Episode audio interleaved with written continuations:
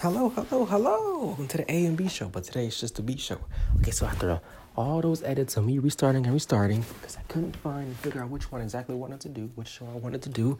If I wanted to do American Horror Story, this, that, this anime, another anime, would it be okay if I did this? And I decided, you know what?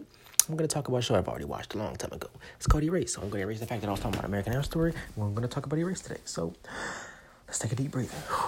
Guys, all jetted in. You ready? Set, go. Erased is an anime that came out around early 2010s. And it's about this boy.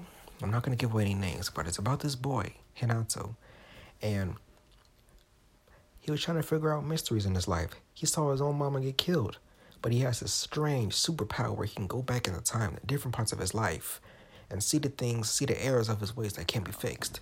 So he does this. So he tries to go back into time and see like what he can do, how he can fix certain areas and situations in his life. Because he saved some girl's life once, he's trying to save his mom. So once that gets situated, he goes back in time to very, very deep in his past. Try second grade, for example. So once he gets there, he pops up at the party, and then he starts to talk to this girl. And then he starts to have feelings for this girl.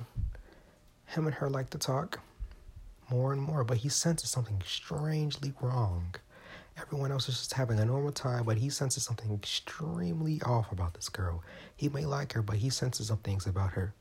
Anyways, either ways, they keep walking and talking, talking and walking, walking and talking and talking and talking. They keep on talking and walking, and then he just makes a move on her. And she says, Oh, you're an idiot. That's her little catchphrase. You know, some girls are just really shy. They don't want to show their full feelings and the stuff they've been through in life. She's kind of abused, but hey, you're an idiot.